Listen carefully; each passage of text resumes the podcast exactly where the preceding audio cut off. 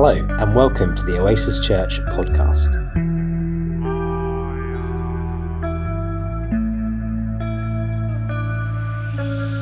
This talk is taken from our series Exploring Advent, a time when together we learn what it is to face darkness, see light, and wait expectantly.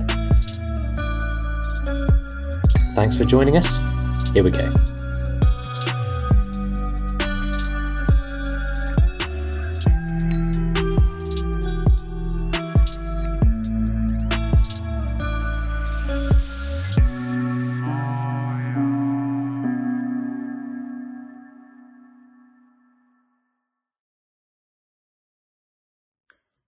The Book of Isaiah, chapter 9, verses 2 to 7. The people walking in darkness have seen a great light. On those living in the land of deep darkness, a light has dawned. You have enlarged the nation and increased their joy. They rejoice before you as people rejoice at the harvest, as warriors rejoice when dividing the plunder. For as in the day of Midian's defeat, you have shattered the yoke that burdens them, the bar across their shoulders, the rod of their oppressor. Every warrior's boot used in battle and every garment rolled in blood will be destined for burning, will be fuel for their fire. For to us a child is born, to us a son is given, and the government will be on his shoulders, and he will be called Wonderful Counselor, Mighty God, Everlasting Father, Prince of Peace. Of the greatness of his government and peace there will be no end. He will reign on David's throne and over his kingdom establishing and upholding it with justice and righteousness from that time on and forever. The zeal of the Lord Almighty will accomplish this.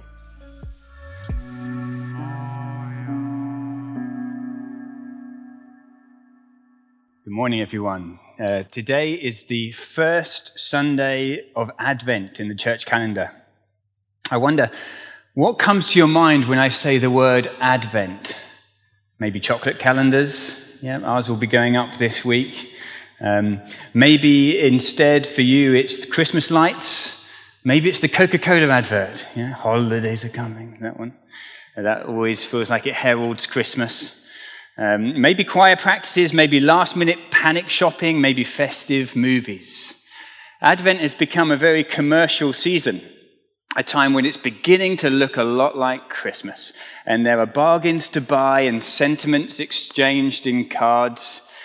Uh, but actually, Advent in the Christian tradition is really quite different to this. It's not sentimental. It's not walking in a winter's wonderland, despite yesterday's little flurry. Um, it's not walking in the air, for that matter. And it's not mama kissing Santa Claus at all. Advent is not about closing your eyes to the troubles of the world and escaping into a haven of tinsel laden optimism and therapeutic shopping. Not at all.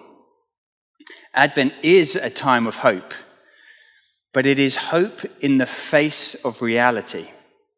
Not eyes shut, but eyes open to the darkness that we find ourselves in. Fleming Rutledge explains that Advent is the season of hope in the midst of hopelessness. She continues If there was no hopelessness, there would be no need for hope. And we definitely need hope.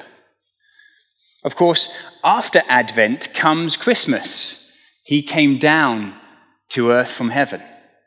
And with Christmas comes a burst of joyful singing and feasting and color. There will be a big fat goose in the Baber household this year. Thanks. I won't save you any. Um, but Advent is not pretending that Christ has not come until December 25th. He has come. No, Advent is, as well as looking back on Christ's first coming, it is also, perhaps even primarily, about looking ahead to the time when he will come again. Not silently and covertly, but he will come again in glory to judge the living and the dead. And every knee will bow before him, and every tongue confess Jesus, Lord of all. And that is good news. For when Jesus, the Prince of Peace, reigns as Lord of all, there is no space for anything that destroys peace. And so the warrior's boot and the garment rolled in blood that we heard about in that reading, they're done away with altogether at the reign of Christ. For now, though, we wait in expectation. In the time between Christ's comings, between his first and his second advent, that's the space that Advent occupies. And we live our daily experience in that tension the now and the not yet, rejoicing and longing, divine hope and human hopelessness. Advent begins in the dark. And according to Rutledge, we need a good dose of darkness in the church to counteract the falsity of the season of madness outside. So brace yourselves. But for some of us, this does come as a great relief. Because for some, the cultural pressure to be chirpy and cheerful is itself a source of distress. For some, it is not the most wonderful time of the year. For some, the long nights and the short days reflect the experience of loss and loneliness and disappointment that are all too familiar. I know that for many of you, this festive season arrives at a time of sadness and uncertainty. Advent can be a balm to you since it occupies that place of recognizing present pain while clinging to divine promise. And so, over the next three weeks, we're going to embrace that tension together, along with thousands of churches all around the world. Today, darkness. We're, we're going to look square in the face of our predicament. Next week, light. We will see the brightness of who Christ is as the one who was and is and is to come. And then in two weeks' time, shine.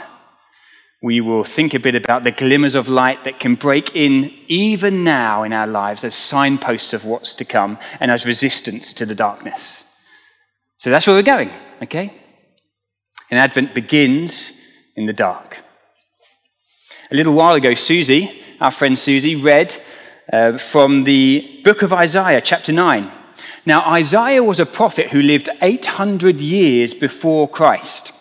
And Isaiah's name means Yahweh is salvation. God is salvation.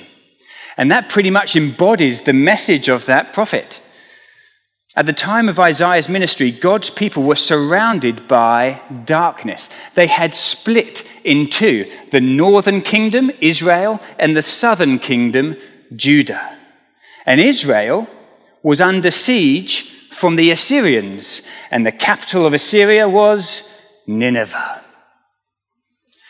The prophet Jonah had announced judgment on Nineveh just a few decades before, which, of course, led to God's mercy. And we've been in that story for the last two months, the book of Jonah. And actually, Jonah had similarly brought a word of God's grace to Israel just earlier on in his career, despite the disobedience and the sin of the Israelites. You can read about that in 2 Kings. So Jonah, like it or not, was a prophet of the grace of God. And yet, less than a century after Jonah's time, both Israel and Assyria are again caught up in darkness and discord. There's darkness surrounding God's people, but there's also darkness within hypocrisy, injustice, mistreatment of the vulnerable. They were all rife in Israel and in Judah at the time of Isaiah's ministry. The king of Judah was Ahaz, and Ahaz was a bad king. He, he wanted to be like the impressive Assyrians. And so he saw the altar that they had in Assyria and he created a replica altar in the Jewish temple and took their God to be his God, even sacrificing his own son in a burnt offering. It, it, it doesn't really bear imagining, does it? It sends a shiver down my spine. A dark time in history. And it would have been easy to wonder where is God? Where is he? Why doesn't he do something? Have his promises come to nothing? Everything's such a mess. Isaiah will go on to say, Truly you are a God who hides thyself. Maybe you resonate with that. The hiddenness of God. Blaise Pascal said that a religion that does not acknowledge the hiddenness of God is not true. The people who walked in darkness have seen a great light. Those who dwelt in the land of deep darkness, on them light has shone. It was dark in Isaiah's day, and yet God speaks into that darkness through the prophet a word of promise. Divine light will break in. A time of rejoicing will come. The rod of the oppressor will be broken. It will be like the great victories of old, as when God delivered his people from the Midianites in the time of Gideon. You can read about that in Judges 6 to 8. Back then, they were helpless and hopeless. Back then, God made a way where there was no way, just as He did in the Exodus at the shores of the Red Sea, where God split open the seas and made a way where there was no way. He'll do it again, Isaiah says. His light will dispel the oppressive darkness both within and without. He will act. He will not abandon. He will judge. He will deliver. He will put things to rights. In the midst of hopelessness, hope. But notice how Isaiah speaks of it as if it had already happened, as if it was already there. So true is God to his word. His past faithfulness guarantees his future faithfulness, even though their present experience was the tension of living in a land of deep darkness. It's as good as done, though. Even in his seeming absence, God is present. Fast forward 800 years, and Isaiah's words resound loudly because it was a land of deep darkness into which Jesus was born, the promised light. The poor and the vulnerable were again being mistreated and oppressed by religious leaders who did not represent God. And there was another ruthless political regime in charge, the Romans, brutal in their control of the people. The rod of the oppressor certainly did not look like it had been broken. Much fear, much distress, disease, economic uncertainty, little hope. But into that context, light. The word of God comes again, this time in flesh. The promise that came through Isaiah arriving in Bethlehem, light entering the darkness. Unto us a child is born. To us a son is given. But how silently, how silently the wondrous gift is given. He comes to rescue us from within our own human condition, the Word made flesh. Fast forward 2,000 years, what about our time? Well, the word of the prophet is just as relevant to us today because it is the eternal word of the living God. And these are in many ways dark times. Perhaps you wonder, where is God? The Oxford English Dictionary produces a word of the year annually. And it's a word that, I quote, reflects the ethos, mood, or preoccupations of that particular year, and is a word thought to have lasting potential as a word of cultural significance. And in the year 2021, the word of the year is vax. Vax. The pandemic continues to dominate. The world is still held in fear of an unseen power, a new variant being announced even in the last few days.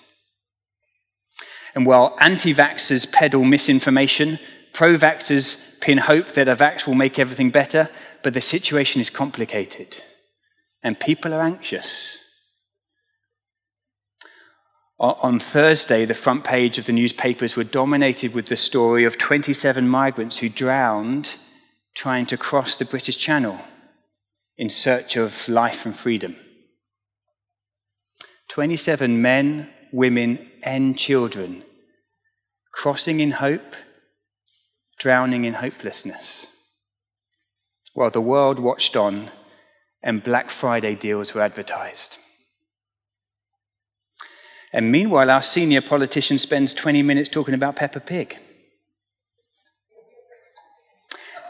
And a few weeks ago, one politician who was out trying to make a difference for constituents was murdered in a church in cold blood. There is deep darkness in our time. No one talks about Afghanistan anymore. But it is hard to forget the scenes of terror from a few months ago as desperate people fell from departing planes which they could no longer cling on to. They were so afraid of what was coming that holding onto the wheels of a plane felt like a better option than staying at home. But that was two months ago, and it's easy to bury our head in Netflix. How can I be so complacent? Closer to home, many of us struggle with circumstances or behaviors or thought patterns from which there seems no escape. I have been struggling in such a way over recent days. Anxious thoughts spinning round and round and round like a, like a ball in one of those funnel, funnels that goes faster and faster and faster. You just want it to drop. Sometimes it just doesn't seem to drop. All is not as it should be. In Galatians 1, verse 4, Paul talks to us about living in a present evil age. And we can sense the oppressive darkness around us, and we see it in our news bulletins. But we find we too are caught up in systems and struggles and sin that makes us somehow complicit. It's not us and them. The church is not superior and exempt Troubling stories and podcasts this year make that very clear. We need forgiveness, both for things done and for things left undone, as the Book of Common Prayer puts it. Isaiah came to realize his complicity with the evil of the people that he belonged to. In Isaiah chapter 6, we read of his encounter with the Lord of glory. And actually, in John's gospel, the Lord of glory that Isaiah saw is identified with Jesus. As Isaiah sees the Lord of glory high and lifted up, he exclaims, Woe is me, for I am lost. For I am a man of unclean lips, and I dwell in the midst of a people of unclean lips. Isaiah sees that darkness is not just outside, it is also within. We're all implicated. We cannot cleanse or enlighten ourselves. We, like Isaiah, need the action of God on our behalf. But God did act for Isaiah. He took the prophet's guilt away and atoned for his sin. You can read about it in Isaiah chapter 6. God cleansed Isaiah and commissioned him to speak on his behalf. But here's the astonishing thing Isaiah became aware of his sin even as God was already taking it away. So, what came first? Confession or grace? Grace came first and drove the whole thing. Like Isaiah, the awareness of our sin comes simultaneously with the promise of the Lord to act graciously on our behalf. Even as we know ourselves to be tangled in powers too big for us, we can know that there is a higher power, a greater authority who speaks a word of deliverance. The people walking in darkness have seen a great light. In those living in the land of the shadow of death, a light has dawned. Hope comes from outside of ourselves. Alec Motyer explains that in Isaiah's prophecy, all the activity is on God's side. He is the God of the Exodus. He is the God of Gideon. He is the God who makes a way where there is no way. He is the God of the Lord Jesus Christ, who has come just as was promised, who will come again just as he promises to put the world to rights. And so Fleming Rutledge says religion is not the answer to our problem. Religion is essentially man made. It is projected out of our wishes, our longings, our spiritual capacities. Advent reminds us human incapacity is the condition in which we find ourselves, our inability to gain any lasting victory of light over darkness. So, what hope is there? She continues the light that shines in the darkness is not the light of religion, not even the light of religious faith. It is the uncreated light, not part of this darkened sphere at all, not bound by it, not contiguous with it, not limited by it, but not even projected from it, not coexistent with it, but rather God from God, light from light, very God of very God, begotten, not created. For unto us a child is born, to us a son is given, and the government will be upon his shoulders. At the beginning of John's Gospel, we read, The light shines in the darkness, and the darkness has not overcome it. Adrian shared that this morning. At Jesus' birth, there was great darkness the plot of Herod to kill all newborn boys. But the darkness could not overcome the uncreated light. Throughout Jesus' ministry, darkness was constantly encountered demonic forces and oppressive belief systems binding people, but the darkness could not overcome the uncreated light, and the captives were set free. At the cross of Christ, darkness gathered as never before. All the powers of evil and all the destructive forces of human sin was laid on him. And darkness had its hour. Even the noonday sun was covered by darkness as Jesus was hung on the cross. But the darkness could not overcome the uncreated light as a word came forth from the darkness of the cross. And Jesus declared, It is finished. And with those words, he sealed the fate of all dark and destructive forces that would hold us captive. Darkness will be destroyed by the uncreated light of Christ. And those held captive shall be liberated so that even for those migrants, this is not the end of their story. When Jesus breathed his last, Matthew tells us that the ground shook, the rocks split, the tombs were opened, and many dead were raised as light broke forth even on that darkest day. And in his own tomb, Jesus was laid in darkness. Had the word come to nothing? Was the cold tomb able to extinguish hope? Where is God? Will he be hidden forever? But on the third day, light bursts forth from the tomb in resurrection life as the conquering Son of the living God steps forward, proclaiming peace. Light and life to all he brings, risen with healing in his wings. To us, a child is born. To us, a son is given, and the government shall be upon his shoulders. He has come. He will come again. And of the increase of his government and peace, there will be no end. So, in whatever darkness you currently find yourself, you have an unshakable hope. Maybe this is the first time you've even heard that. more than anything else, Christianity is news. You have an unshakable hope. You can rejoice and even laugh today in the certainty of the victory of the uncreated light over all the darkness without and within.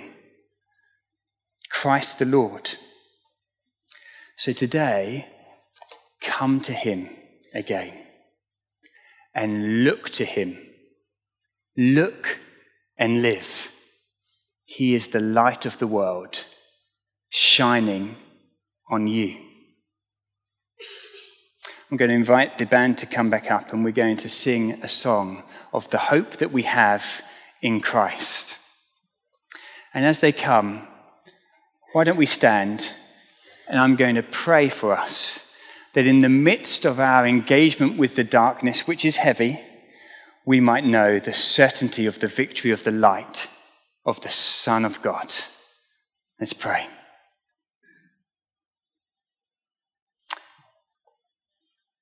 Heavenly Father, we find we are in such a mess in this world. And yet we thank you that you have come into the world as God with us, Emmanuel. And that you came and took on yourself the very extremity of our human condition in order to recreate us, that we might be born again, that there might be a living and indestructible hope. Jesus, you are the risen one. You are the risen one. You have defeated sin and evil. And although at the moment we live in the tension of the times between the comings of Christ, thank you, you will come again in glory and you will put the world to rights, and the world will be filled with the knowledge of the glory of the Lord as the water covers the seas, and there will be peace without end, and joy without ceasing, and there will be a vision of God as never before, as all eyes are set upon you, and to see you, Jesus, is to be transformed. For you are the hope of the world. Come and fill our gaze this morning, I pray that we might go out and shine the derivative light that comes from knowing Christ in us, the hope of glory. Amen.